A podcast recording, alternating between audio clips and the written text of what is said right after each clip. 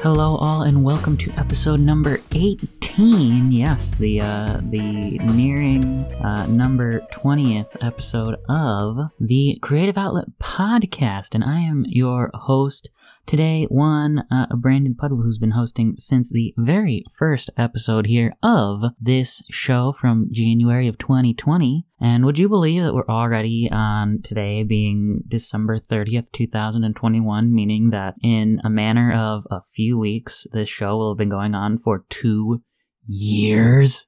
Uh, that's pretty crazy to me.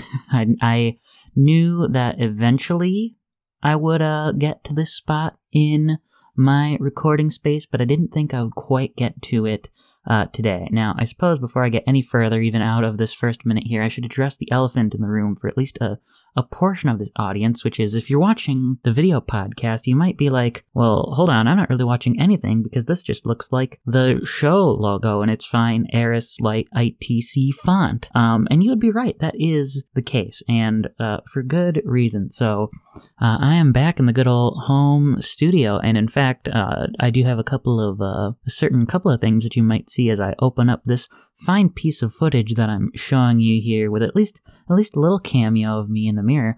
My uh, home studio looks a little bit different, wouldn't you say? uh, this room that was a formerly just called my room is not entirely my room anymore. It's more so of a, a, a guest room, and so I felt like well, I mean, I also, I mean, a, I don't have, really have a space to put the uh, the desk tripod on at the moment, but I also felt like it would be a little bit of an inappropriate uh, space as far as I mean, this is still going to be my space as far as the the duration of my stay here at home. But you know, it's it's not very like uh doesn't have a lot of gamey stuff to show off for this podcast where not, I mean, a little bit on this episode, but more so in the next episode, I'll be talking a bit about some video game and other media related topics if you can't even really see anything around that's related to that. So that's that's the long and short of why you uh, video folks don't have a video feed right now. Uh, but rest assured that when I come back at the good old dormitory, should I be able to record anything, uh, there will be some video to go with this fine audio, which I will record. But as far as today's episode is concerned, I, I wanted to just, I, I didn't really plan things the the normal and appropriate way in which I do these things. It's it's still an appropriate way of doing these things. Uh, let's be let's be fair here. You know, I I, I normally plan.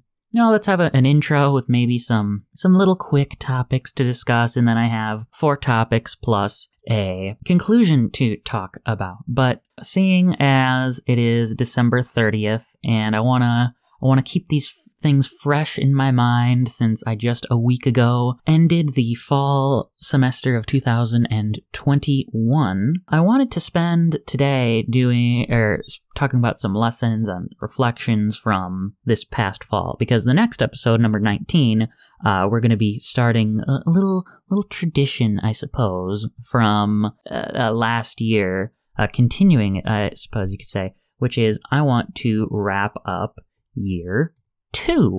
Uh, since this would have been our second year, and, and we're we're going to be wrapping it up as soon as uh, I reach about the second, what would be the equivalent of the second year of recording in the end. But that's going to be a little bit more holistic. But this episode, I just I want to really hone in on some of the lessons and reflections that I got from this fall 2021 semester of college because, you know, honestly, things I, I, I feel like I learned or at least got a, a lot of reflections from what I did this fall because I, I, this, I wouldn't, uh, I, I, in some ways, I would say it was one of the most productive falls that I had or just at least just one of the most productive semesters that I've ever had. But I also just like did a lot of stuff and got a lot of uh, things that I, I feel like it would be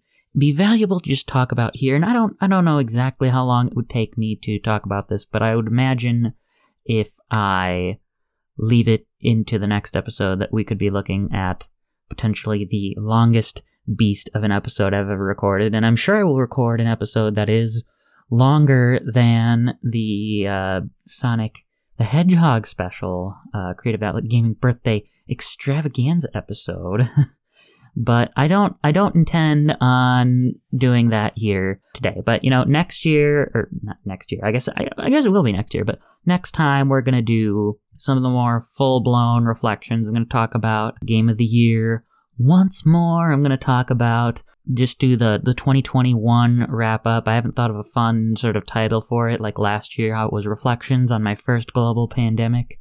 Uh, but I'm sure I'll think of something for that. And then I, I do need a couple of other topics to to to to go in that episode as well. But those are going to be the two definite mainstays because this year I don't have a Smash Roundup since I actually did some uh, creative outlet bonuses that covered that exact content. But I think with all of that out of the way, I want to start talking uh, about the, the content of this episode, number 18, proper. So let's just start by talking about, in general, how did my classes go? So this semester, I took the greatest quantity of classes I've ever taken, and I think it is also technically the greatest quantity of credits that I've ever taken. I believe I took 17 credits.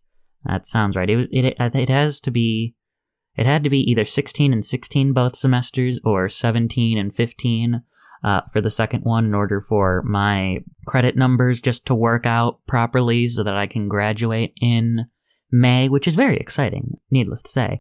And so to accomplish that, I had to take six classes this semester. Now, one of them was a one credit seminar, but you know, it, it, it's still a class. I still had to, to, to take some time out of my day, do some, some work for those. But the overall theme of this semester outside of one class was basically just doing all of the things that I would need to take care of to uh, finish up my degree requirements outside of just hey, could you make sure you take a number of credits that, or yeah, credits that are considered intermediate or, or, or, advanced level here. That's what the spring is going to be like. And frankly, I'm very excited for that because I think that is going to have a lot of very enjoyable classes because it allows me to broaden my horizons outside of just all of the political sciences here. But that exact topic, political science, was what I spent most of this semester working on outside of one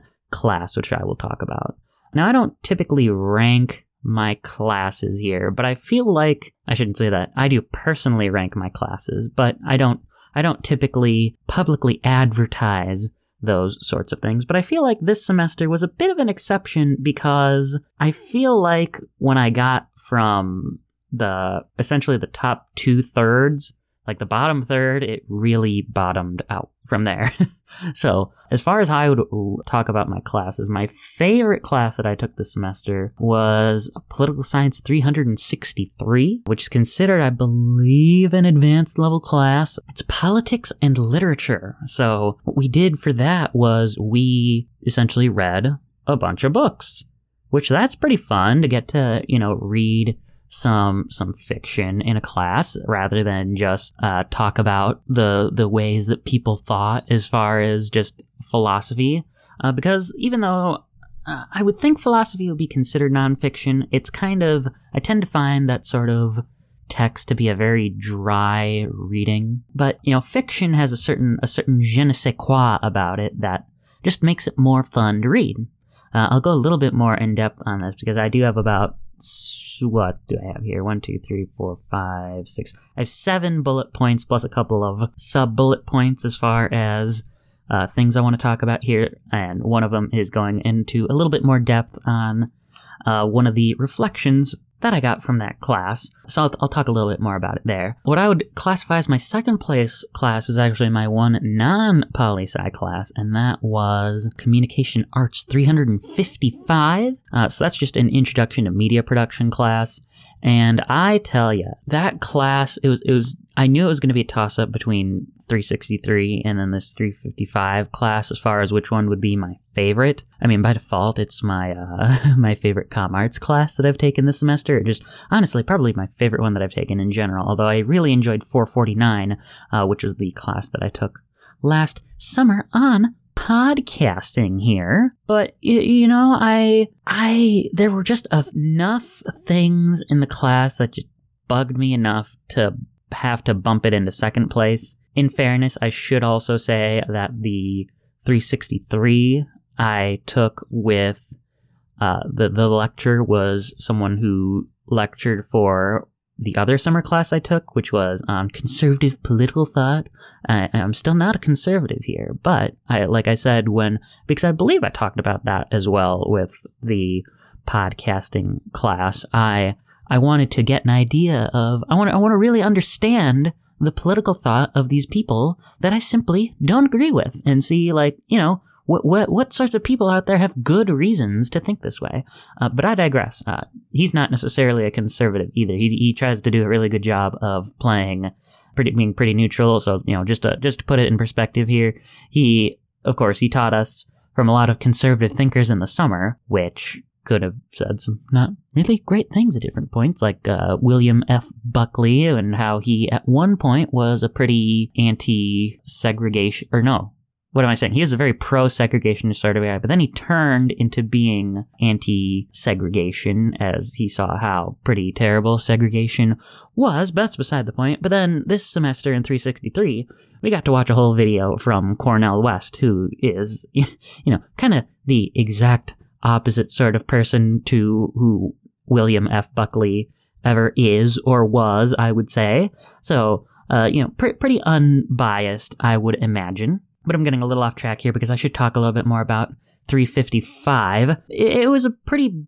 basic media production sort of class. We made three different films, uh, which I will talk about a little bit more because I also want to go into a little, a little bit more depth on this class. And in fact, that will be the next brief topic here after I just talk about how my classes in general went.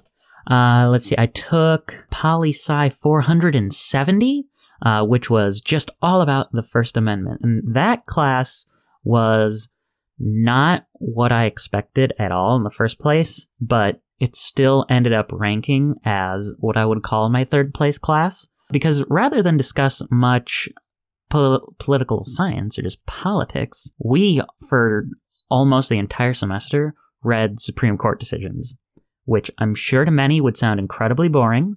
And I will readily admit that it was not exciting enough for me to want to write a gajillion pages of notes on it, but I still made a point of reading the readings themselves. And granted, part of that was also because there it will be a surprise on which day of the week we would have a quiz on those readings. So I also also had that nice outside incentive, just as the, the cherry on top, uh, to help me with that internal. Uh, again, I think of the word here, that internal uh, motivation or maybe maybe, maybe internal motivation is not the right word, but uh, intrinsic. Maybe that's it. Intrinsic uh, motivating factor, which is uh, just the aspect of simply doing the task itself.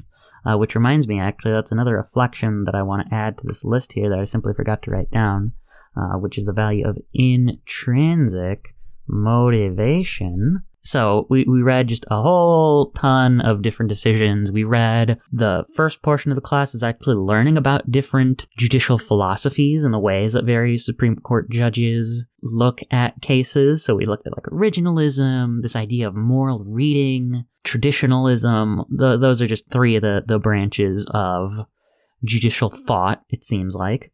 And then we talked about the freedom of speech and how it was decided in various cases. Moving on to the freedom of religion, and we tackled both clauses separately. We did have a whole one class period of the freedom of the press, and I will, you know, I'll admit that is more what I care about. I understand, of course, the freedom of the religion is probably the more important aspect to the First Amendment than the freedom of the press is, since it's essentially just one tiny clause in the freedom of expression uh, so I can understand why we would spend so little time on that, but I, I just happen to have a little more interest in that. But that that's all beside the point here. it, it was just it was a good class. And again, as far as the actual topics themselves that we covered in the class, that's the third one here that I have that I want to go a little bit more in depth on. What a shocker here! The three classes that I want to go in depth on are the ones that I enjoyed the most. As far as what I would put in fourth place, I took a class on Latin American political thought, uh, which is one of those. So every semester there are a few, not like seminars, but like special topic sort of classes uh, that go on in each department. And one that a professor was trying out this semester was Latin American political thought, which interested me because, you know, that that last phrase there, that's political theory is the area of the discipline that I find myself attracted to the most, and something that I've been wanting to get a little bit more in touch with again uh, is my Spanish. So, you know, I, I did not expect that we would read texts explicitly written in Spanish in this class, but I just thought, well, it would be nice to just, even if it's to get back in touch with some of the Spanish culture, even if it's just from, uh, or, or, the Hispanic, I should say, the Latin American, Hispanic speaking and Hispanic speaking, Spanish speaking and Portuguese speaking culture, cultures throughout the world. That would be nice. Uh, so we read from a whole variety of thinkers, and if you paid attention in that one little clip that's in this video here, I do have a couple of books that I used for that final. I had to write a final paper for this class, so I just used those uh, about Jose Carlos Mariátegui, who is a very interesting sort of thinker. He's uh, apparently a Peruvian socialist, almost a, a communist sort of guy. Uh, but they, they, you know, we didn't just read lefty sort of uh, Latin American thinkers. We read Bartolome de las Casas, who's famous for, oh my goodness, why can't I think of it? Uh, in defense of the, oh my goodness, in defense of the Indians, I think is the tech, the exact name of the text. Uh, it's not exactly jumping out to me at the moment, but you know, it's not like I don't have a computer in front of me where I can just look it up. In defense of the in yeah it is in defense of the indians by bartolome de las casas. He's from i wouldn't quite call him classical but you know he is we are talking about like the 1500s 1600s here uh, where he's basically saying hey you know spain you guys went into all of these soon to be south american and central american lands. It's not exactly just for you to have just taken the land from the indigenous people who lived there. We should give them their land back. You know, what a, what a progressive thing for someone in 1500 to, in the 1500s to say, right? uh, so, you know, we, we read a whole, a whole gamut of uh, pieces from that. Probably my favorite text of the semester was uh, a more modern one, Ernesto Laclau's on populist reason, uh, only because it really helped me uh, get a better concept at least in, in academic language, how exactly uh, populism works and, and how it's used and, and all that sort of stuff here. I, I just I happen to think that was very valuable to me, especially you know when I when I see people or uh, listen to some commentators who happen to describe themselves that way. It's just nice to have a little bit more formalized text to refer to when people are like, that stuff is silly and that stuff is like, you know, it, it, doesn't make any sense and it's incoherent and they're just ridiculous. I can say, no, there is, it's, it's kind of like a, a sub area of thought under just all umbrellas of political thought, whether it's being leftist, right wing, conservative, liberal, all whatever else there is there uh, whatever sorts of strains of thought there are. This this is just really a way of constructing a world. Is is how we described it, and I I found it really really fascinating. I I could talk about it for a little while here if I really wanted to, but I don't want to spend too much time on just one book. But you know that that that that was kind of what we read. Is if if someone came from Spain or Latin America in some way, whether it was from Brazil or from Peru or Chile or Argentina. I didn't have a ton of Central America in the class, but you know, just just those sorts of parts of the world. We read generally what they thought about things, whether it was things that we thought would be really neat or some things that were pretty questionable, like uh, the there was Jose Vasconcelos's uh, "The Cosmic Race," which was a pretty interesting sort of text. I wasn't entirely sure how to take it. I think people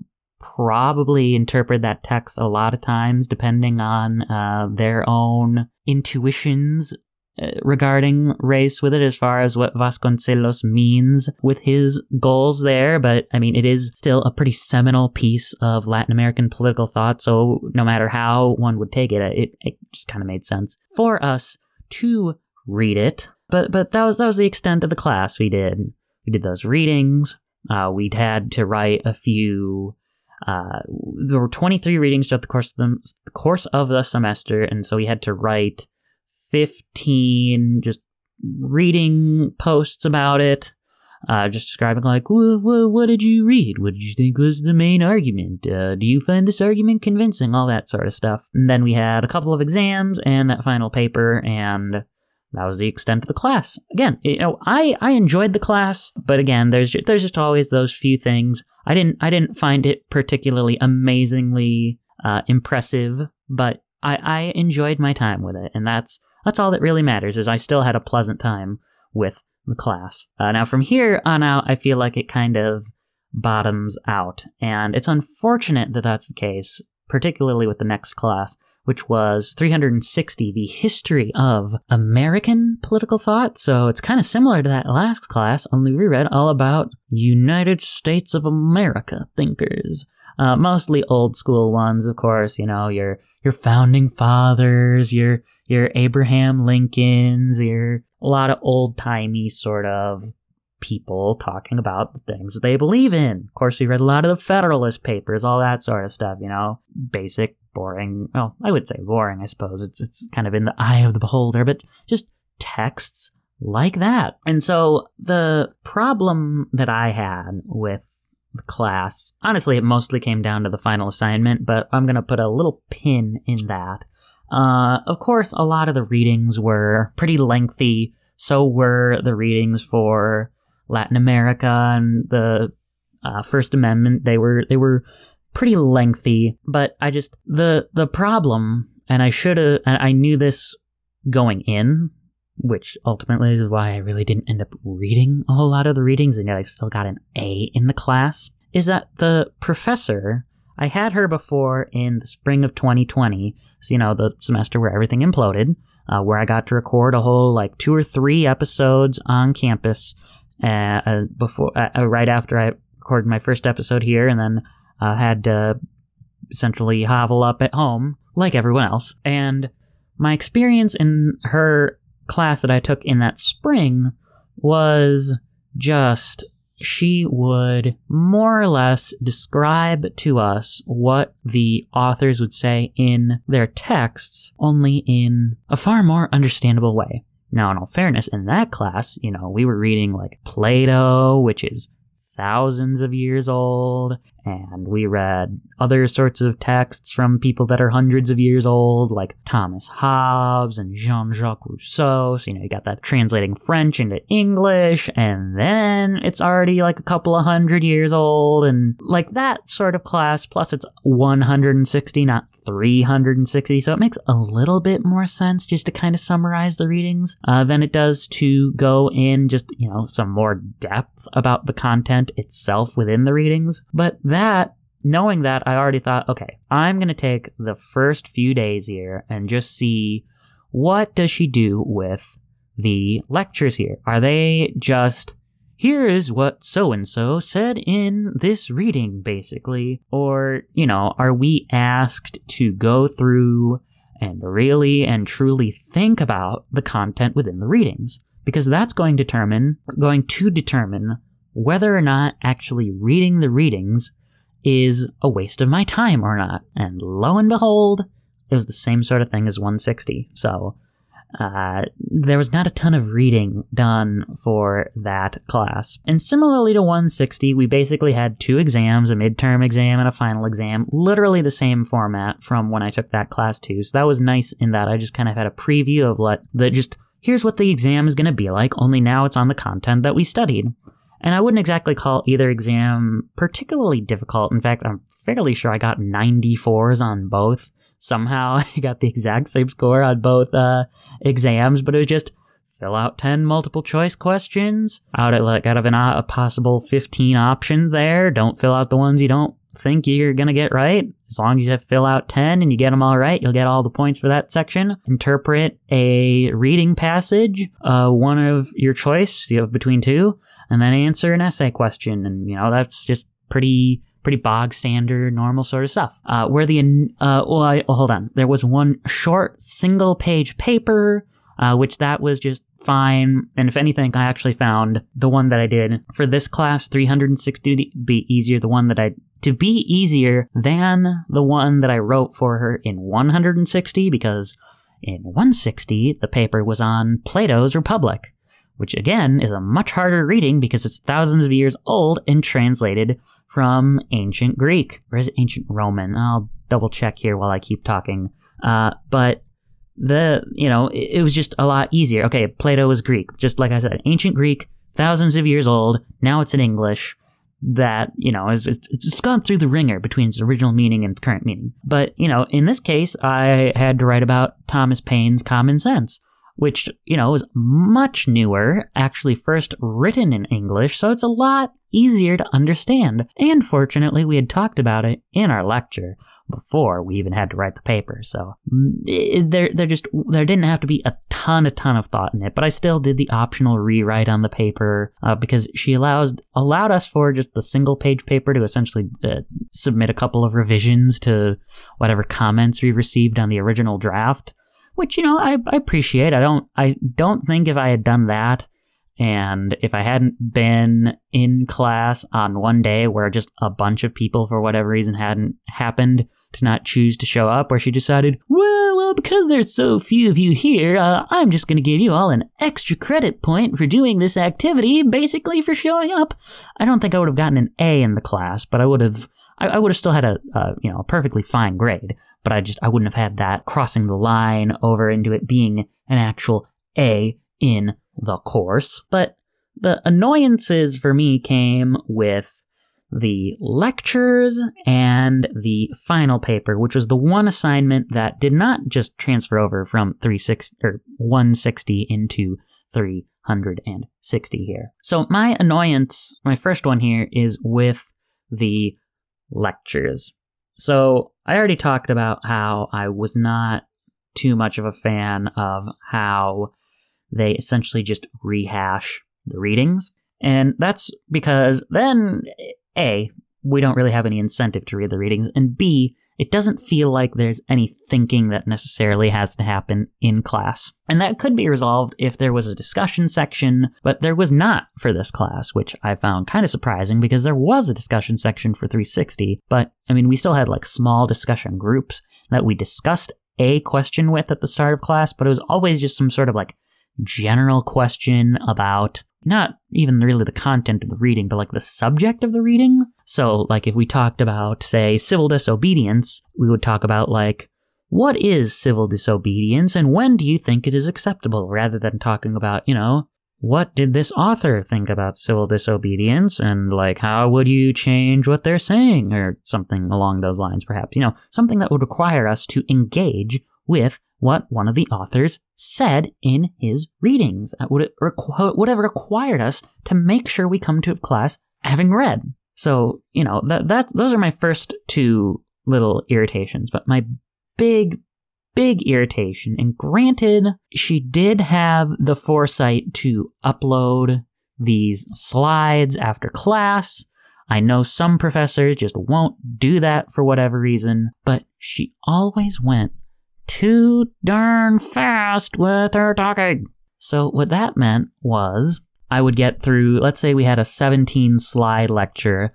The first two or three slides were always just freebie slides because it was just like, oh, here's the name of the class on the first one, and here's like some housekeeping and the discussion question, and then maybe a fourth one of just here are class learning objectives. So let's say if it was a 17 slide show, now we're down to 13 slides. I could maybe get through then to the equivalent of the fourth slide, which would of course in practice be the eighth slide in a 17 slide show before I would either get through like, okay, we just went through a whole slide where I didn't get anything written down because you're just going through this so darn fast, or it would just be like such a major giant piece of text that I'm not I would not be comfortable continuing on continuing to take notes on the following slide because now I then I would have to figure out how to finish that last portion in my notes first because let's keep it real here.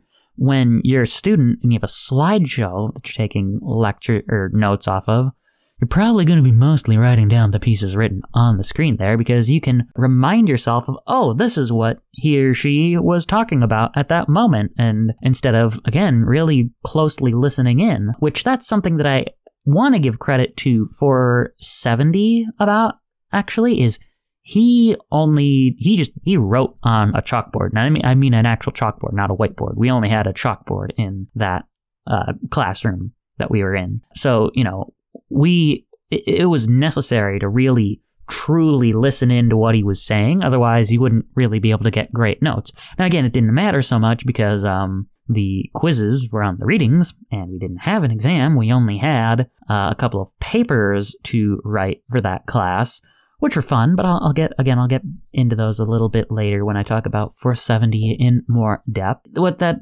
essentially meant is now I had to wait until the next, the, the set of slides from that class. So if it was on a Tuesday, I would need to hope and pray that the Tuesday slideshow would get uploaded well before a Thursday's class period so I could finally finish taking down all those notes. And then in the margins, I would just write down like things that I found were important that she said, so in some ways, it was like a blessing and a curse in that, you know, then I, I had a little bit more reason to take closer attention to, or pay closer to attention to what she was saying and actually listen into it so that I could remind myself, oh, like this, when she writes, when she has this thing on the screen, really what she's referring to is this other concept that isn't clearly conveyed in the written portion on the slideshow, or, oh, this is an interesting thing that she said that I know connects to this idea here, or, oh, this clarifies what they're talking about, or what, what is being said uh, at this moment. So that was a blessing. The curse was, instead of getting all of my notes in my hour and 15 minute class period, now I have to spend however long it's going to take me to finish writing them down outside of class after the fact. But the the other thing that really bugged me was this final paper so, between all of my classes in the last two weeks, well, I guess at this point it'll be the last three weeks, but I, I didn't have to do any writing this week because I, I finished all of my classes a week ago. Uh, but between the last couple of weeks, I have written well, a good 35 to 40 pages of writing, and that is a lot, including 10 for PoliSci 360. Now, that in itself is already pretty irritating. I tend to find that a good cap for papers is like eight pages. Uh, once you get above that, I just I tend to find that it gets easy to start rambling and writing about things that really aren't that necessary. I've always been a big fan of if you can say what you need to say in shorter words, because I used to be a very big uh, writing rambler, I'll say. And obviously, I'm still a bit of a speaking rambler, considering how I'm talking here right now a bit, I suppose. I, I, I just, if I can be concise, I'll be concise. And if I don't need to write more, I don't want to write more. So, and you know, all a bunch of these other classes had long papers. Latin American political thought, and an eight to ten page paper ended up being nine in the end that I wrote. 470, I had to write a 10 page paper, uh, but it was a special paper, and in my opinion, it was kind of a fun paper. 363, the literature class, two five page papers between uh, two different assignments. Uh, at that point, uh, it was just one five page paper because I had already written the first one a long time ago. So we had to write an abstract for this assignment first, just to get an idea of like how we would tackle the topic. And I think the problem with the assignment was that it was explained pretty poorly because it was just, it wasn't explained in the clearest way possible. So let me get some background here. For the short paper, the one page paper, we were given explicit instructions that you're going to get a question and you need to answer all parts of the question. Uh, I don't remember the exact prompt about common sense, but it's just like here are three questions answer them all in a page, basically, and use evidence from the text. So when you get this new prompt for this long paper, that is the thought process that I went went in with. So the questions were like, what is the central tension in American political thought? What is its historical origin? And I can never for the life of me remember the third question, even though I just answered this paper, but it's more or less like, you know, what can we do with that today? How does how does it still apply uh, in some way, shape, or form?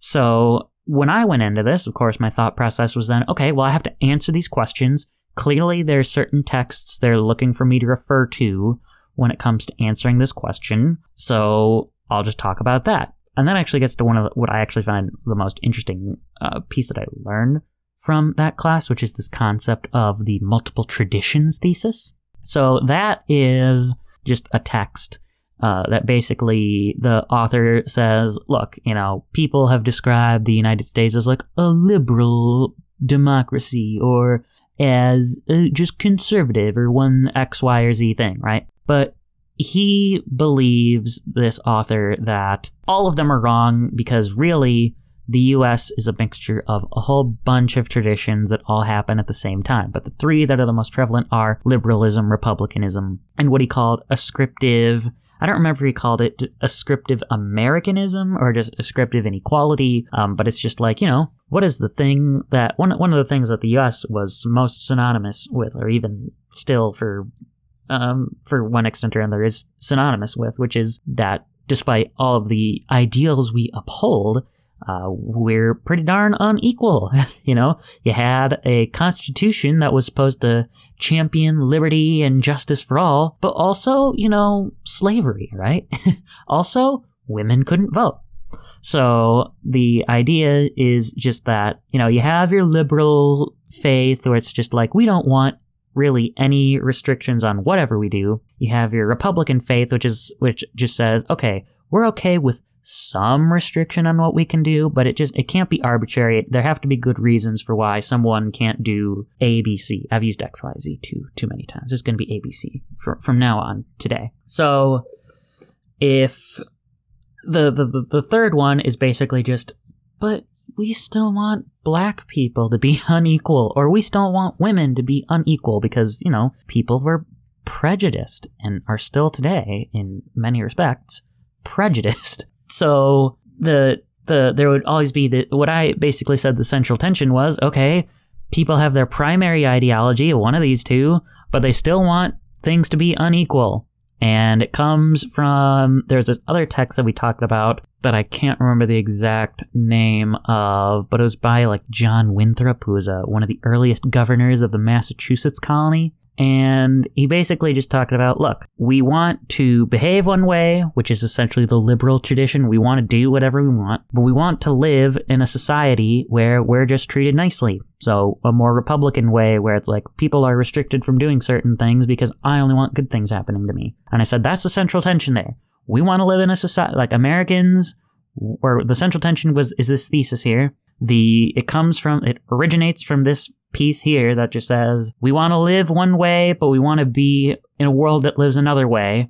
That's just a matter of our psychology. That's where it comes from. Uh, we can still use this today and seeing that, you know, you look at like, there are a lot of folks who are just like, when you look at, say, more left leaning commentators, for example, they'll be like, I don't understand how the Republicans can think blah, blah, blah, blah, blah, because these things are just to- totally incongruent. They're not, they don't believe in a or B or C in principle and apply it across the board. Which, I mean, again, I, I would agree with because I tend to live in the world more of principle than of what's a good word for it than of uh oh my goodness like not practicality but just like i mean i live in the world of practice i, I have to to one extent or another but just like I'm not entirely utilitarian. I think that that's the word. I mean, I'm not entirely utilitarian as far as I'll just violate whatever I say I believe in if there's utility in doing so. But I digress that's that's the way it still applies is you know those two things can be true at the same time. It's okay. I'm sorry that it bugs people but it just it has to be okay because we've like that's just how americans have always been because of this central tension. And i was told that wasn't good enough because it wasn't original. Now granted in the assignment it says try to make your the your idea more original from the the the reader the writings here, the the readings that you're pulling from, but feel like with the question we were given, we weren't really set up to necessarily go for something original. The questions were set up in such a way that it's just like you should answer them, and we were taught just to answer them. So I, I basically just had to sit there with the TA for like 15 minutes, just being like, what do you mean when you want this to be more original here? And in that period of just sitting and talking and being confused, what I came out of it realizing was basically just apply what you're saying to some sort of subject matter. So he was like, you know, someone's talking about this sort of thing, but they're focusing on slavery. And I was like, oh. So let's say I just apply this to women's rights, like the women's right to vote. That's what I decided on because, well, not to be too literal here, but that is also a little bit more original considering that uh, probably the greatest uh, example of ascriptive inequality in the US would definitely be slavery. And there i mean that was what the vast majority of the texts we read were on uh, was slavery. But i was just like i want to do something different. You know i've written about slavery and all sorts of different papers. I, I want to give women's issues their due here, if only, if only because, like I said, I wrote a lot about race last year. I just I want to give something else its due. I want to want to spread the, the the wealth of concern, so to speak. And I mean, hey, in the end, I ended up getting a perfectly fine grade on the paper. But I'm just saying here, professors, if y'all want things to go well for your assignments, just say what you mean to say.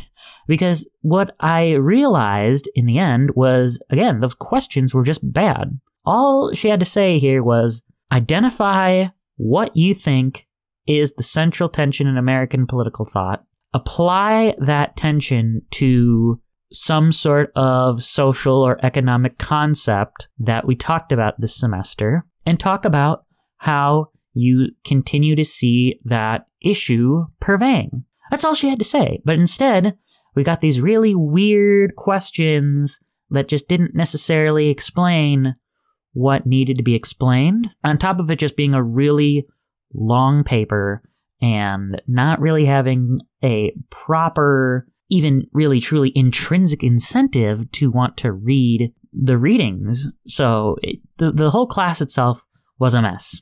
And then we get to my least favorite class, and this I was really, really disappointed by. It was my career seminar. So I took careers in political science. And, you know, what I expected essentially was to get like a little, a little like a, a tiny group, like maybe there'd just be a bunch of small groups that the professor would meet with every day. Let's say we've got five days a week. Okay, you have a class of 40 kids.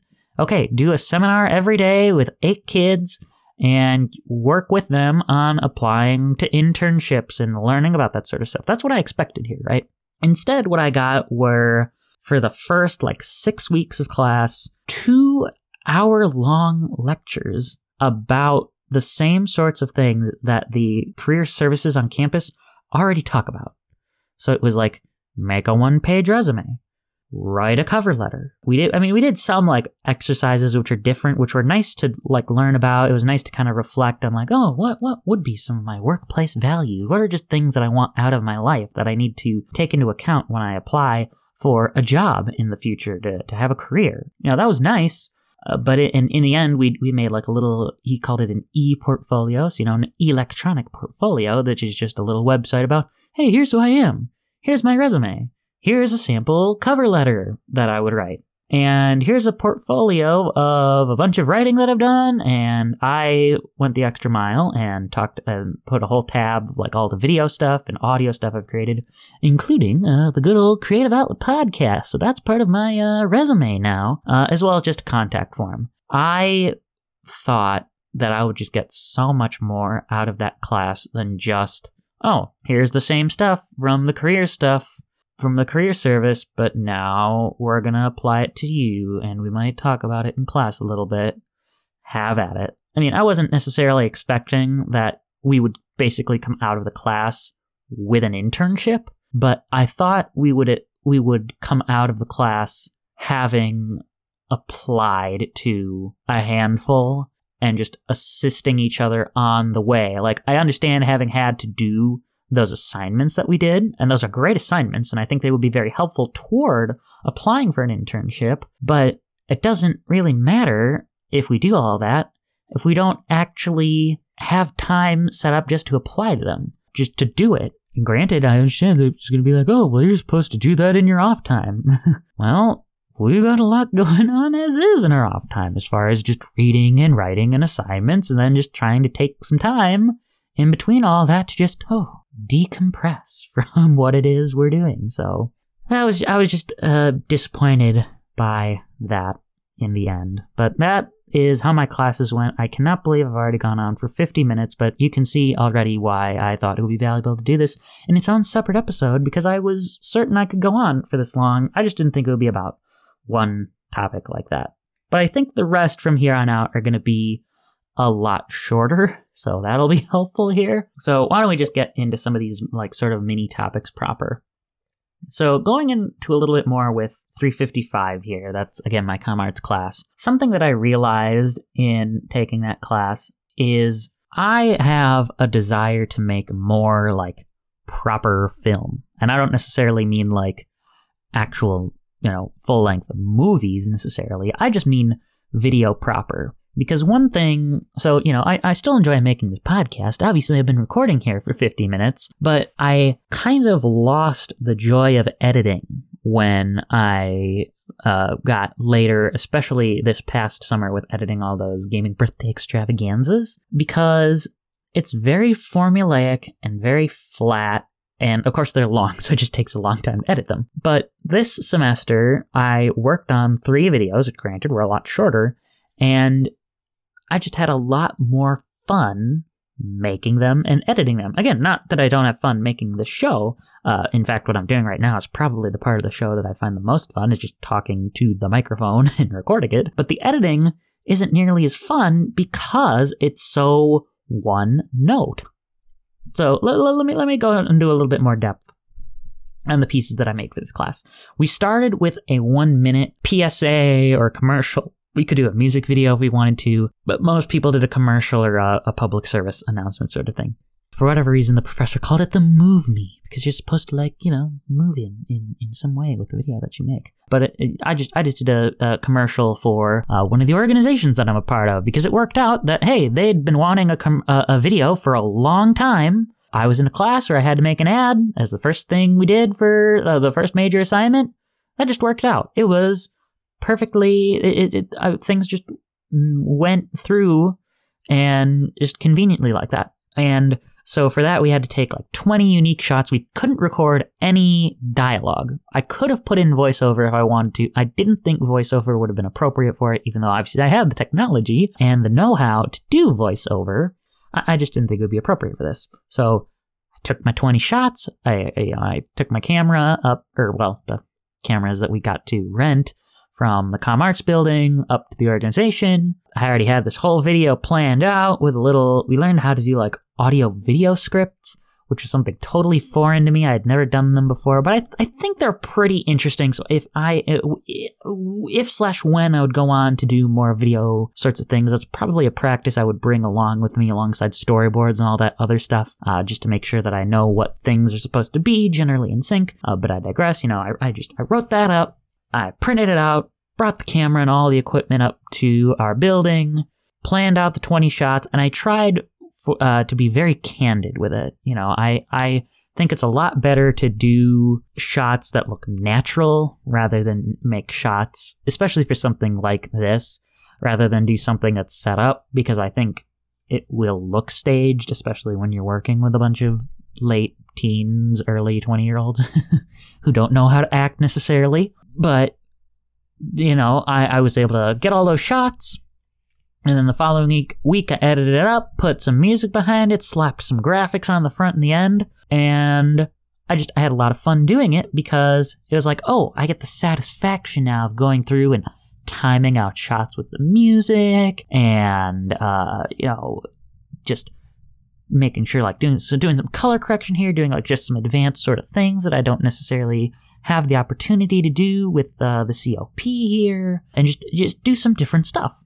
And then the same sort of thing happened. We did a mini documentary. Now that I didn't get to do entirely how I wanted to because that one, the, the only the first project was done individually. The second project we did pairs, and then the third one we did a group of three. So for that one, I just basically did all the production because my partner for the project ended up getting uh, sick during production.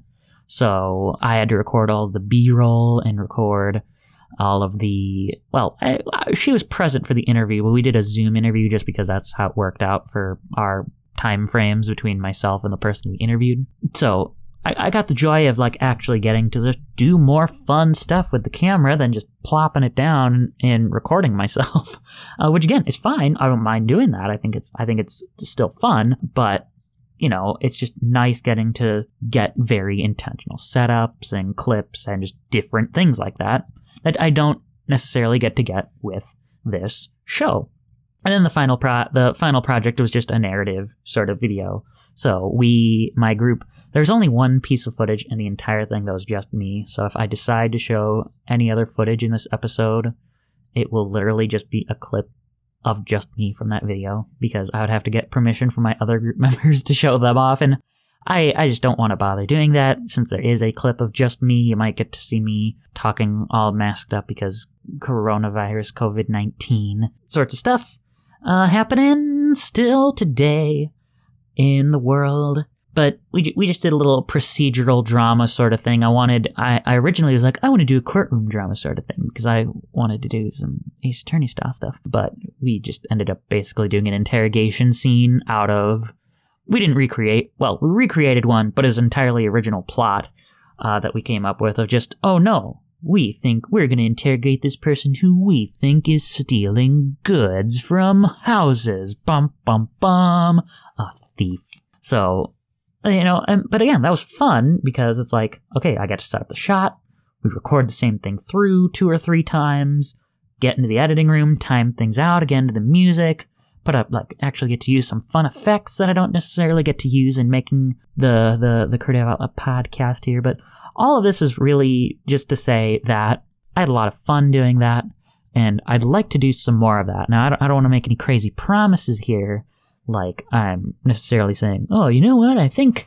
I think I'll take something that I say I would do as a topic on a podcast and just do like a a video about it. I don't want to make any promises like that, especially because I don't have the time for that sort of thing right now in school. You know, it's a bit of a big thing to commit to, but I would say don't be surprised if in the future either there are some pure short films or if I do decide to do something like that just to get those creative juices flowing a little bit more because I did have a lot of fun doing it and I want to or making making some video, and I want I want to try uh, doing some more of that at some point because it it, it makes me happy, and uh, I think I'm I'm pretty good at it, or at least I I, I you know hope I'm pretty good at it.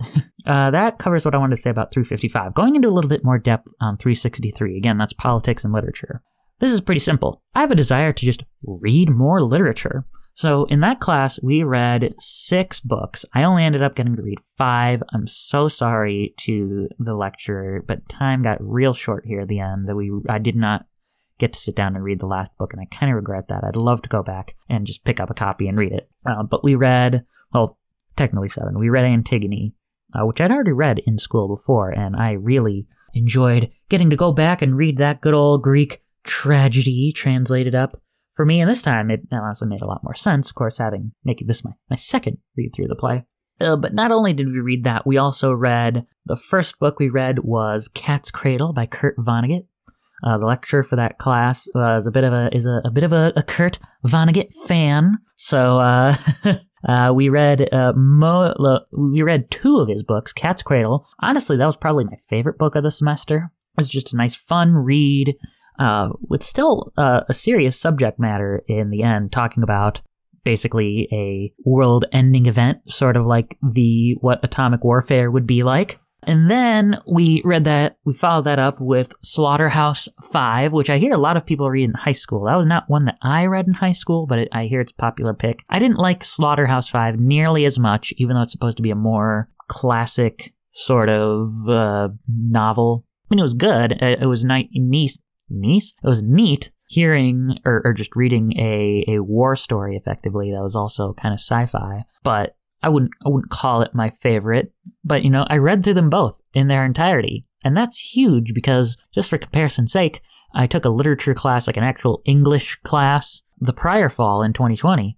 And I cannot say I read any of those books, which I do kind of regret because I, I they're, the books themselves did seem pretty interesting, and I want to go back and read those as well. But you know, uh, it was it was literature and film, so of course I I watched the movies um, and read what I needed to as far as writing papers and doing assignments and such. But I didn't actually have a reason to go and read the books in their entirety. But for this class, I did not only because I respected the lecture quite a bit, uh, but also because the books themselves were interesting and we had discussions. Like the whole class period was just discussing the books as a whole group. Like we, we were just, we were shown questions on the screen. We talked about it.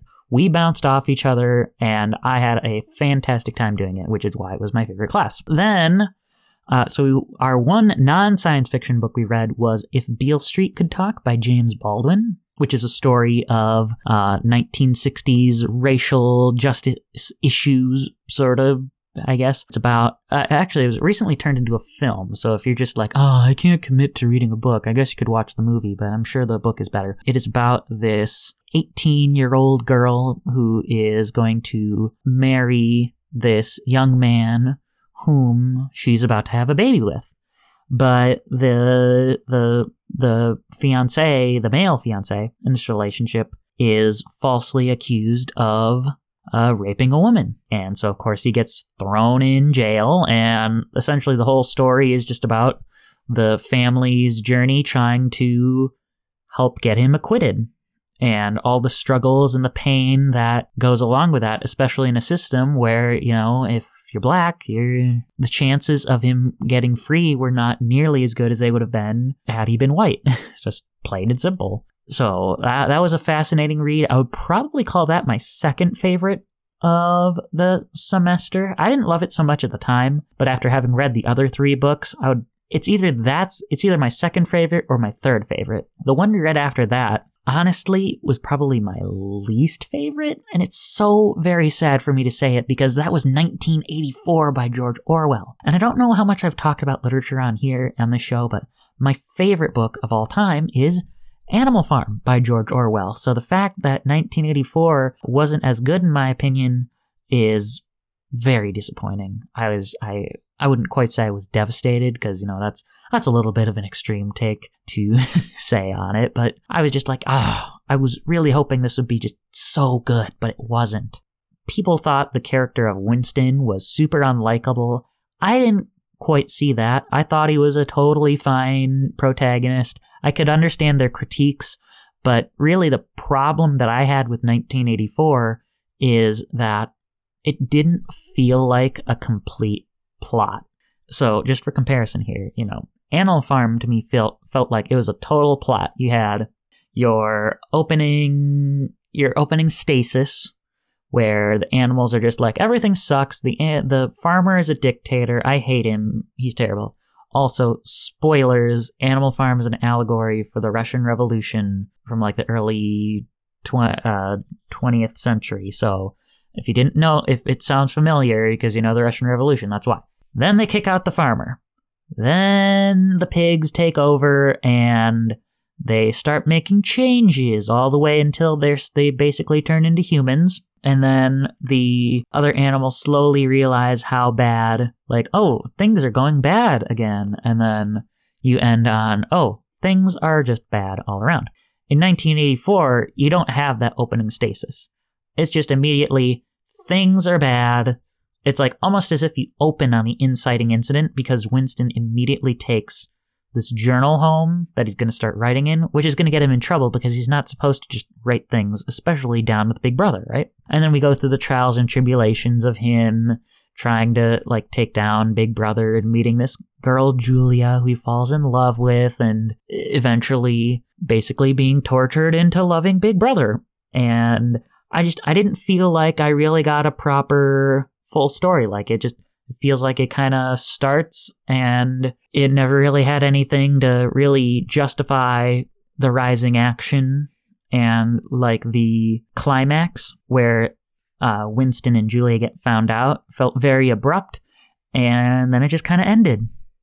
I mean, we learned a lot in the ending. Like I, I will readily admit, I that it was kind of a, a like a, a Oh, whoa, whoa. I didn't expect this bit to be so intense here in the end, but it just it kind of felt like it it it, just, it didn't hit all the points it needed to. It didn't feel that entirely complete because I wanted to see a little bit more of what Winston did before he even got the journal, and I wanted to see a little bit more of what is he like now that he loves Big Brother? Like, what is this new uh, resolution really supposed to be like for him? Because it seems like it could have some pretty stark consequences, but all we really get is he's been tortured. He loves Big Brother. Now, I guess to be fair, they basically, it, it is more or less suggested that he gets shot in the back of the head. So, you know, he, he wouldn't have lived from that anyway. But it, it was just kind of disappointing for me. After that, we read Brave New World. Now, this is the one. This is the one that I could put second place beti- behind uh, Cat's Cradle, or, or but I just haven't fully decided. I, I enjoyed that essentially apocalypse esque novel a lot more. I just, I, and if only because, again, it, that felt like a full plot. We saw this is what this new world state is like for people. Here's how they do things. We have this character of Bernard here who wants things to be different. Spoilers, he really is not a very good protagonist. I liked him a lot less than I liked Winston, but that's beside the point. He goes to New Mexico, brings home a quote unquote savage who just, you know, believes in different things than this world state does. Chaos ensues, and the, the, the, the savage goes on to basically live in the world state, but just be entirely independent. That's terrible summary of the plot. I know there were some spoilers in there. Go read the book. It's a really good book. But I, I just enjoyed it a lot more because I felt like I saw the entire stakes of the world here and where 1984 felt like it was going for in the end there, just being like, uh, you know, we're trying to really mess with you sort of thing. Like we're just, we're saying things here that intentionally sound like messed up and terrible and wrong. I felt like it didn't entirely earn it. Whereas Brave New World more so earned it because we fully got to see like, well, maybe, maybe I'm just liking it because it's sort of like a different type of, um, screwing with you, so to speak. Because, you know, in 1984, the concept is just supposed to be everybody's watched on all the time. In Brave New World, it's everybody's been conditioned to believe certain things.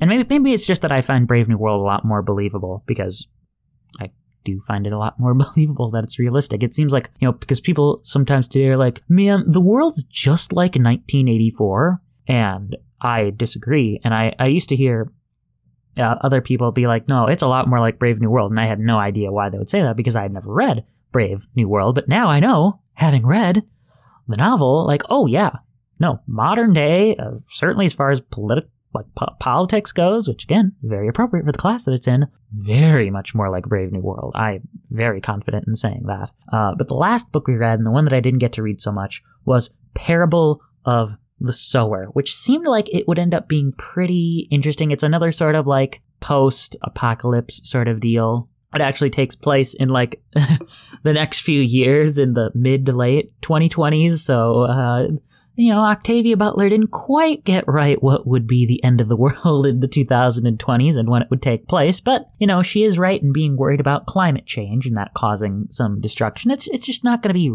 right at this very second. Hopefully not, knock on wood, that.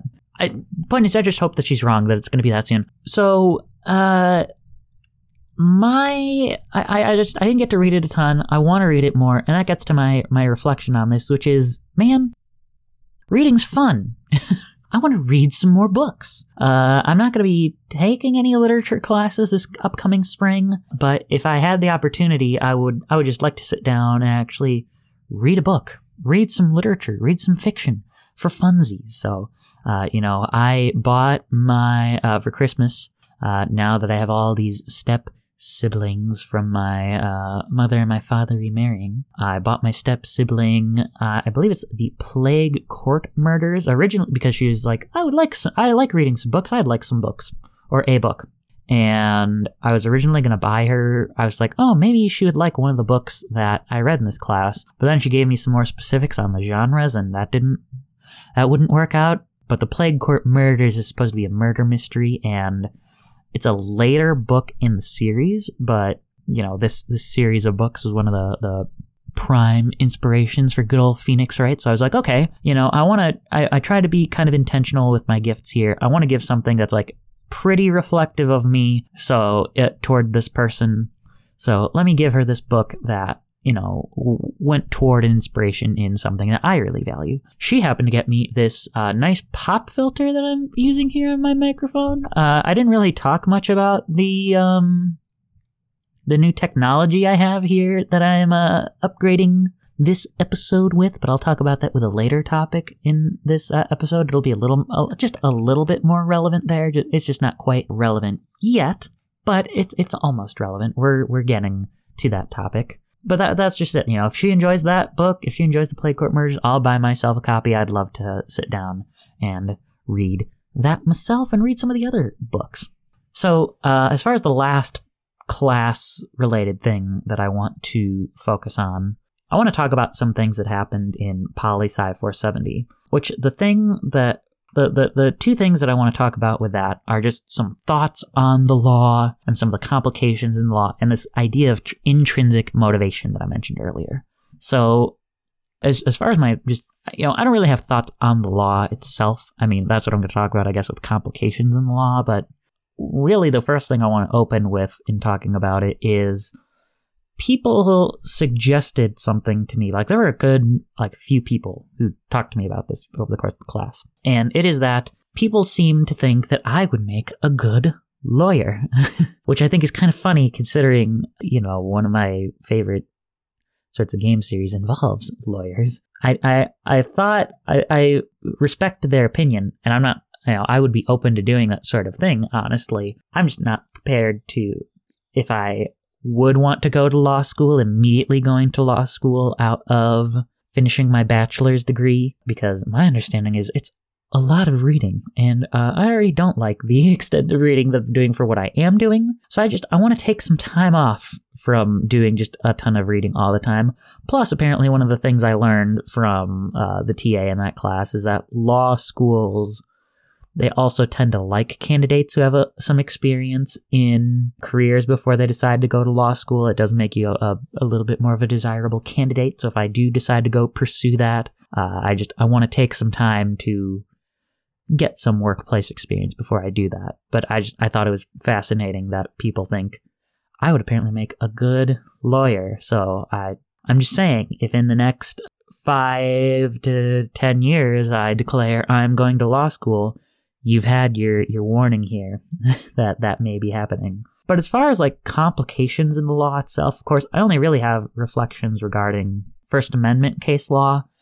And, you know, it, it was just really fascinating getting to open the the can of worms of the difference between things that are moral and ethical and what you'd consider right decisions in that realm and what are the correct legal decisions. Like I think this is something people generally think about, but you know, they don't really just deeply, really and truly, and not really grasp, but like grapple with what happens in those sorts of scenarios. I look at cases, you know, of course, when we talk about First Amendment case law, we look at things like, oh, when the Nazis wanted to march in Skokie, Illinois, uh, which was a predominantly Jewish town, and the ACLU defended their right to do that because uh, that's like case law says they can. You know, maybe it's not necessarily the most ethical thing for them to do. I, in fact, I would condemn them for doing that, but they have a legal right to do that.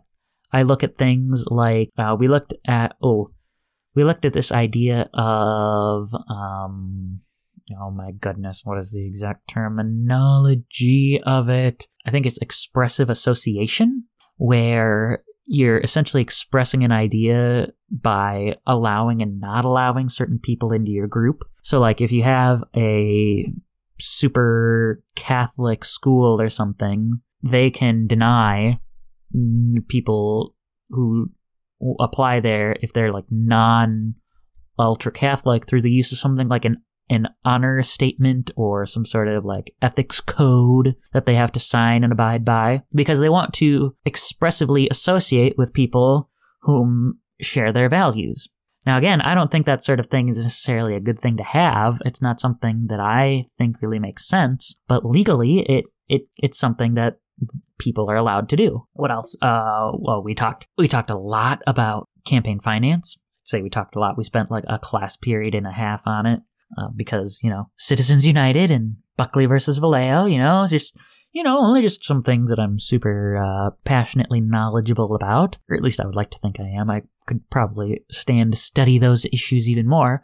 Uh, but that's a great example of something where legally, yeah, the money is considered equal to speech. Ethically and morally, there's no reason, as far as I'm concerned, why it should be. But you know, it that just is what it is, whether I like it or not, and I will have to deal with that frustration until there's something like a constitutional amendment which overturns Buckley and Citizens United and all that sort of stuff because uh,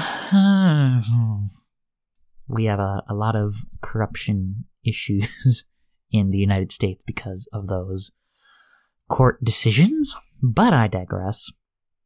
But I just I just thought those sorts of things are fun, and we got to grapple with those in the assignments that we did as well. Uh, we had to write like a five page uh, Supreme Court memo. Now we never read any memos, but we just essentially had to advise like you know, pretend we were advising for a judge of a certain ideology and giving them an idea of like, hey, you know, based on these sorts of cases, I think you should rule in this way. So, kind of connecting to that first part, I think that was one of the things that got the TA to be like, wow, you're like you know you're you're pretty you, you do really good at giving a judgment on both sides of uh, a coin here and giving a good rationale for why one decision should be made over another. And then our final piece was also a 10 page paper but in this case it, it was a a uh, an actual decision. We got to play judge and make a decision regarding a fake first amendment case and that was incredibly fun.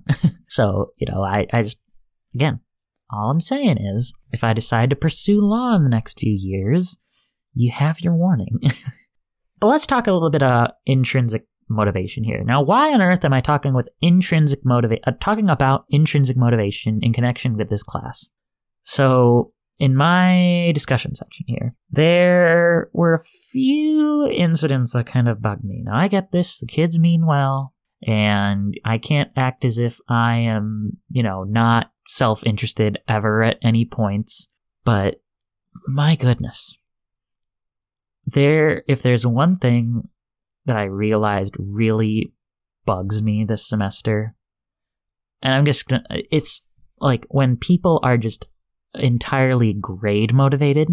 And just in general, it bugs me when people are entirely outcome motivated. Like, I mean, again, self interest. Obviously, I care about the outcomes of how things go. I want a good grade. I want to do good work so that I make a good amount of money. You know, I care about all that stuff, but I just cannot stand it when the things that people are worried about are just, you know, am I going to be able to get an A on this assignment? I don't, you know, the TA or the grader or whoever, you know, whoever is grading your paper more so cares about your ability to understand the concepts. And if you can sufficiently show that you understand the concepts, you're gonna be fine. I understand, you know, and again, I, I think back to like this past spring when I took uh, Poli Sci 270, understanding political numbers, and how much I despised that class and didn't really get much out of it. I don't feel like I deserve the A because I didn't really have much intrinsic motivation, and I didn't get. I don't feel like I fully demonstrated the the knowledge that I was supposed to have with it. But if I was entirely focused on the outcomes, and again, not, not like the outcome doesn't matter, I would just be like, okay, cool, I got the A, it's over with, I don't ever have to worry about it again, it's done.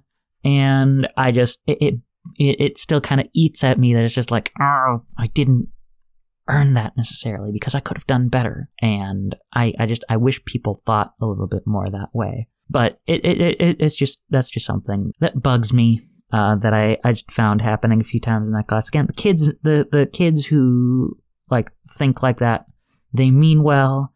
I understand where they're coming from. I like in the, the last the the judicial decision was originally due at the start of class on the last day of class. But one of the, like the day before that one in the, the or at least the prior lecture the professor just like does anyone have any questions or comments about the final paper what it's due? And the only person who raised her hand was like can we just have it due at 11.59 which i should say in principle i agree with. I don't think there's really any reason to have when you're not turning a paper in like physically on paper there's no reason to have it due at the start of class and he was just like basically put on the spot to say yeah i can do that so you know again self-interest tells me i'm very happy about that i it was very helpful to have those few extra hours just to polish up what I had written, but oh, I just wish people focused a little bit more on the process.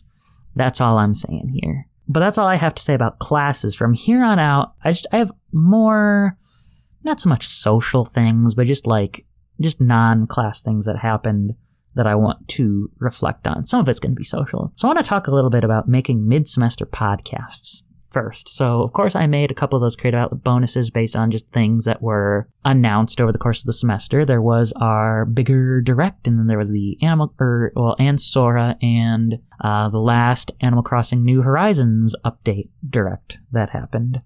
And I tell you, I was really proud of just being able to make some of those things. It was just really nice being able to make something, even if it didn't, you know, require just a whole ton of effort and just put it out. It it it felt I, f- I feel accomplished from having done that, and I I don't know what exactly I'm going to be able to do this spring because you know part of the beauty of the fall here was having the Creative Outlet Gaming Birthday Extravaganza with those episodes coming out every two weeks to just have something continuous, even if it didn't really do anything that was like useful necessarily toward just, oh, let me grow the audience here, because that's going to come down more to simply advertising my own work. But it was just nice to have that level of I'm putting things out. But I don't have that for the spring because I would only have a month to put together another seven episodes. And I'm focused right now on doing this one and doing at least wrapping up year two. So I'm I'm just hoping there's going to be some big news over the course of the semester where I can I can justify making something even if it is incredibly lightly edited like I did for this. But if anything, you know, I'm just proud because I actually started a second podcast for uh, the same organization which I made the PSA for. So I'm part of our uh, my school's speech and debate organization. Uh, I'm not I'm not going to link to all the stuff here because I do like to keep things a little under under wraps. I like to keep things a little private, and so I'm gonna I'm gonna respect that. But I have been hosting their podcast as well. Now they and they just do an audio only show here because that was something that they were that um, the coach is interested in seeing someone do, especially because you know I I have this sort of media background here, and it, that is I, I would call it I would say the editing on that I find just about as enjoyable as doing this. Uh, I get to do a little bit more editing with it, but it's just I have to sit through three hours of uh, basically a conversation that I have with someone else regarding uh, topics that will be relevant to that organization. And it's fun sitting down and having that chat. I really enjoy it. But again, I've realized production for podcasts, that's, that's the part I like doing about it. The editing, I like. I still enjoy it. I don't, but I just, I realize that I don't like it as much as editing other stuff. And, you know, that, that's just fine. That just is what it is, you know. I I can certainly try and find the joy in editing podcasts again just through doing other stuff, but I just, I, I, just, I've lost a little bit of that passion in podcast editing. But I'm just, I'm proud to say that over the course of the fall, I was able to release between both shows. Well, I mean, let's think about it. If I really want to be literal, including the gaming birthday extravaganza episodes, I would have had those seven because I had 11, 12, 13, 14, 15, 16, 17, those seven episodes, plus two bonuses, plus four speech and debate speaking hour episodes. That's not, uh, not, what am I saying? Not nine. 13. 13 podcasts that I recorded. Well, that's not really fair. Seven of them I recorded over the, over the summer and edited. But that's 13 that I released and six of which, so just basically half, that I released that I recorded and edited and released over the course of the fall, which is the most that I've ever done in a semester. And if I can keep that sort of pace up this semester, I will be very proud. I don't think I'll get to 13 again because, like I said, I don't have that bank of episodes that I would have had recorded from a prior just uh, three months to release. But, you know, if I can do this one, uh, you know, this episode 18, do episode 19 to wrap up year two, just do a couple here and there, uh, I'll be pleased and then just keep doing my speaking hour episodes that I those I actually have to do, I have to do them on a routine, but they are well, they're not too much shorter than this. I mean, I'm at about an hour and a half. That's that tends to be how long I want those episodes to be. Um, but they're they're just a little bit less editing intensive outside of just I have to go through all the audio and raise up the audio of my second speaker because I speak so much louder than my uh, compatriots on the show. But you know that just it is what it is. It would be fine if you know the because they have a they, you know at the school because I'm using this studio actually that they have at the school. It's only able to be used for school projects, which is why I don't use it for this. So I have to use all my own stuff. Plus now I can record here, but I digress. um, the the device we use on it mixes even though it can have multiple microphones recording to one device, it mixes them into one track. So uh, I can't just like double click on one track here and just totally raise using the LUFS to the the loudness units all on the one track and basically make it the same as mine. And uh, it's just a, it's it's it's a process. I I have to go through each comb through every single line and make it about as loud the same, which again is fine, but it, it, it just gets a little tedious. Uh, the last two things I want to talk about here, I'm going to come back to this slightly more philosophical one. I've thought about it a lot recently. Um, but I just want to go back to, I want to tar- start with this little easier one, kind of going actually back to the media class. I want to watch more TV. I want to want to watch more movies, which I'm sure sounds really weird because you would think that, you know, someone uh, young probably watches a lot of stuff. I barely watch any TV and I barely watch any movies, but I just, I feel like with you know, my burgeoning interest in media production, it would behoove me to watch some more TV and some more movies. and I say this if only because, you know, in our uh, in the lab sections every week for my my media production class, the TA would just ask everyone, "So guys, what did you what did you watch over the weekend?" And I would always kind of be the odd one out who is basically watching nothing, which makes it a little hard to respond to that. And I just, I feel like I could stand to just open the breadth of things that I watch. So I'm, I'm, I don't know if I start talking a little bit more on TV and movies in the next few episodes I do, I'll have been completing that goal. If I just continue talking mostly about the games I play, either that means I haven't been watching a lot of stuff and I'm failing at my goal, or I'm just not watching things that I really want to talk about. um, and I'm hoping if that happens that it's more the latter than the former. But I suppose we'll find out in the next uh, few months here. But that's that's just the really brief tangent. The last semi-major topic I want to talk about here is I want to do a riff on Abigail Adams here, which now that I think about it is appropriate since I did read uh, her correspondence with John Adams for PoliSci 360 this semester. And I want to tell people that they need to remember the amateurs. Uh, she famously said that, uh, wrote to John to remember the ladies when it comes to setting up a new government. In fact, that was a uh, a piece of documentation that I used in my incredibly long annoying paper, but I digress. What do I mean when I say remember the amateurs? First, I want to point out I'm being very intentional in choosing the word amateur for someone rather than like novice or like newbie or something at doing something. Because oftentimes when people hear the word amateur, they just kind of associate it with that term with like novice like let's just like someone who doesn't really know a lot about doing something but you know you have to remember the prefix in amateur which is i don't remember if it's if it's just ama or if it's a uh if it has to be AMAT, but the comes from Latin basically talking about, you know, that you that you you you love something, right? That's why we say or, or like amor that sort of thing. And, you know, somebody is an amateur of something when it's like they have a passion for doing something, but they're not like, they're not a professional at it, but they just, they enjoy doing it. And I had a couple of experiences this semester that kind of tie into this idea here that kind of bugged me. So one of the social things that I tried doing this semester was going out to the school's Super Smash Brothers club because you know, I enjoy Smash Brothers, I enjoy playing games. That seems like a great place to meet people who enjoy doing that sort of thing. Except there's one little problem, and I did kind of expect this. A lot of the club are tournament level players, which doesn't sound bad on its face outside of just if you're like me and you're an amateur, meaning you like playing the game.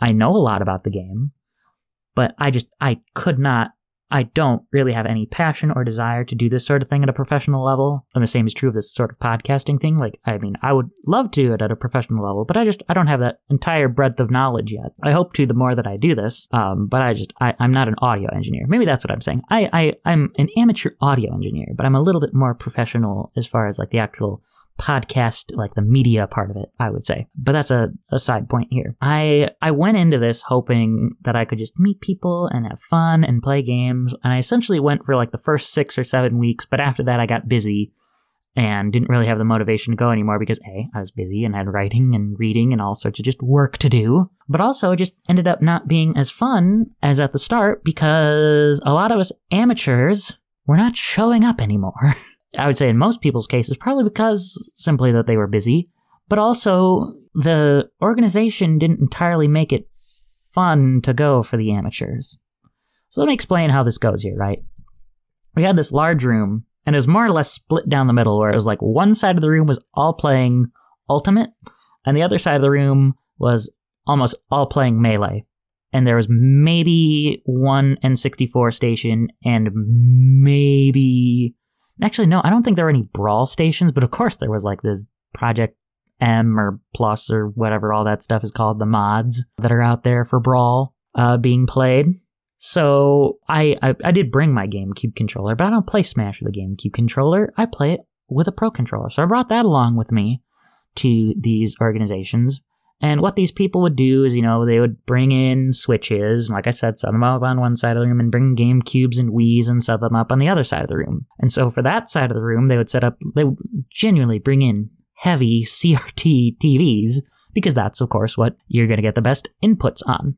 And then for the ultimate side of the room, they would do the same sort of thing, but they would bring in special monitors to play the game on. And I bring this up because I remember there being one day as I got later into this that I just kind of think personifies this sort of thing. And again, kind of like the earlier thing I talked about, this person that I'm going to talk about here, he totally meant well. I understand that he was coming from, but you got to remember the amateurs.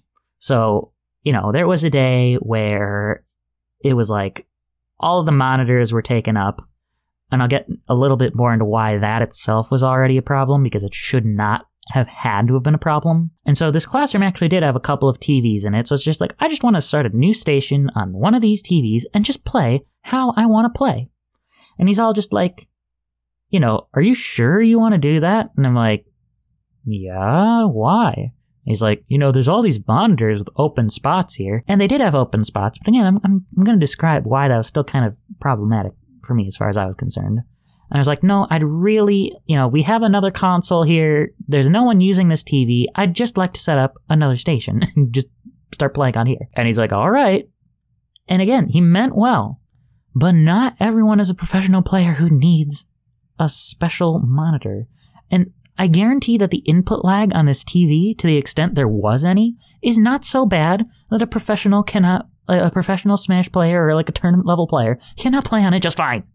Ugh, it, just, it bugged me.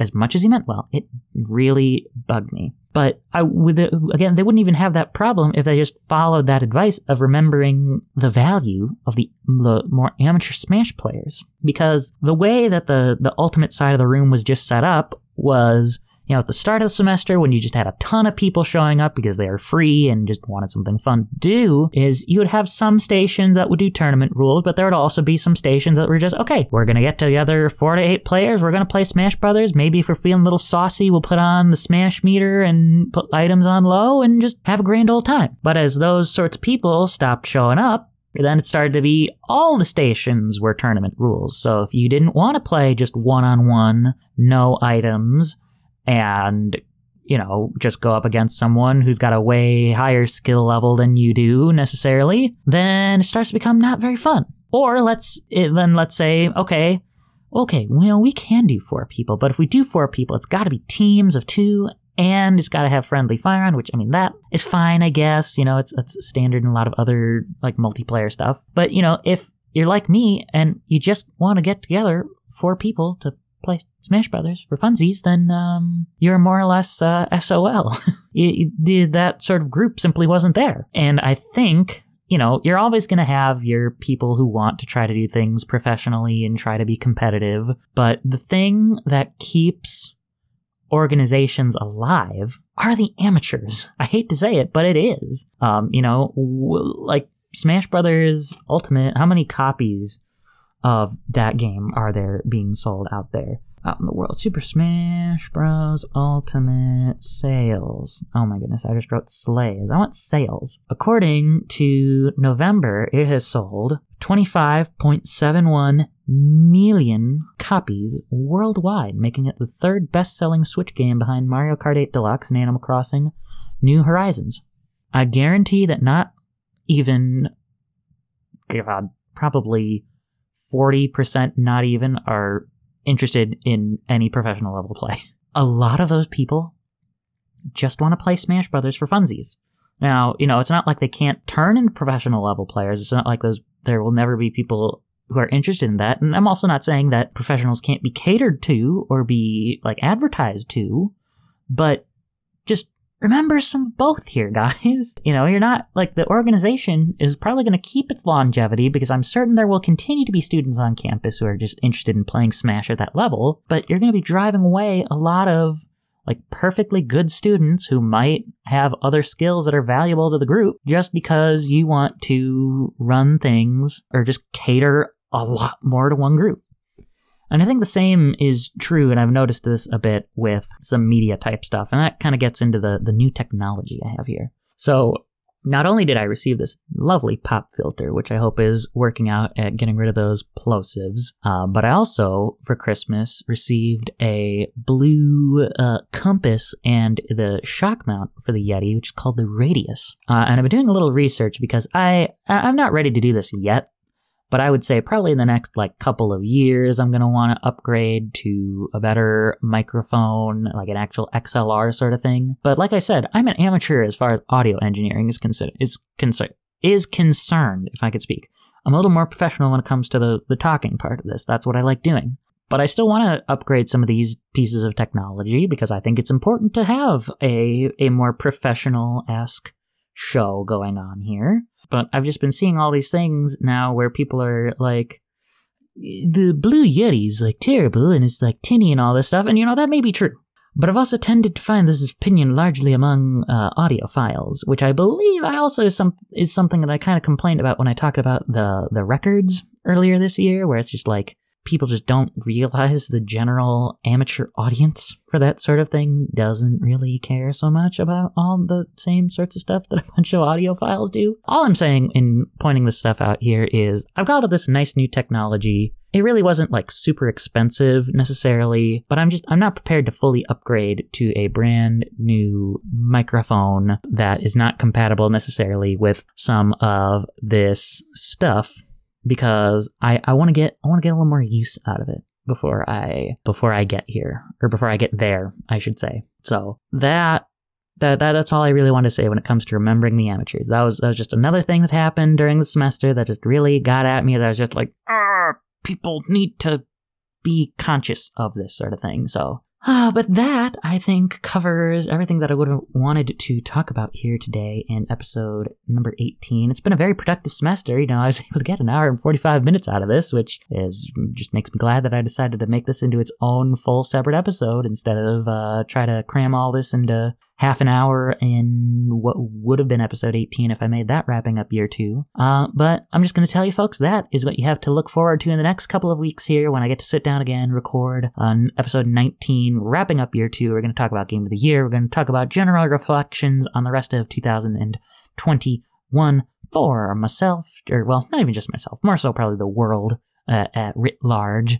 Maybe I'll just call it my second year of my first global pandemic. I don't know. And I'll have to ideate a couple of other topics to talk about in that. I, I do have one more in mind that I have planned here. Uh, but with that, I think I'm gonna I'm gonna end off this recording here. It was fun getting to try off these uh, these new uh, media toys here, so to speak. It took a good like half hour to set them up, but it, it was fun getting to to try them out. So, uh, but I will I, I can't guarantee that I will be seen again in the next episode, but you will most certainly hear from me either on an audio platform or just hear my voice through a video if you so prefer. And of course, if you uh, want to be sure to do all those sorts of engagementy sort of things, you could uh, give some sort of like, some sort of uh, subscription, maybe a, uh, a, a heart, uh, whatever whatever your podcast platform allows. Still I haven't received that first uh, audio message, so maybe someone wants to take the plunge on that. That'd be pretty pretty cool here. And with that, I am gonna let everyone go. This has been Brandon Pudwell of the Creative Outlet Podcast,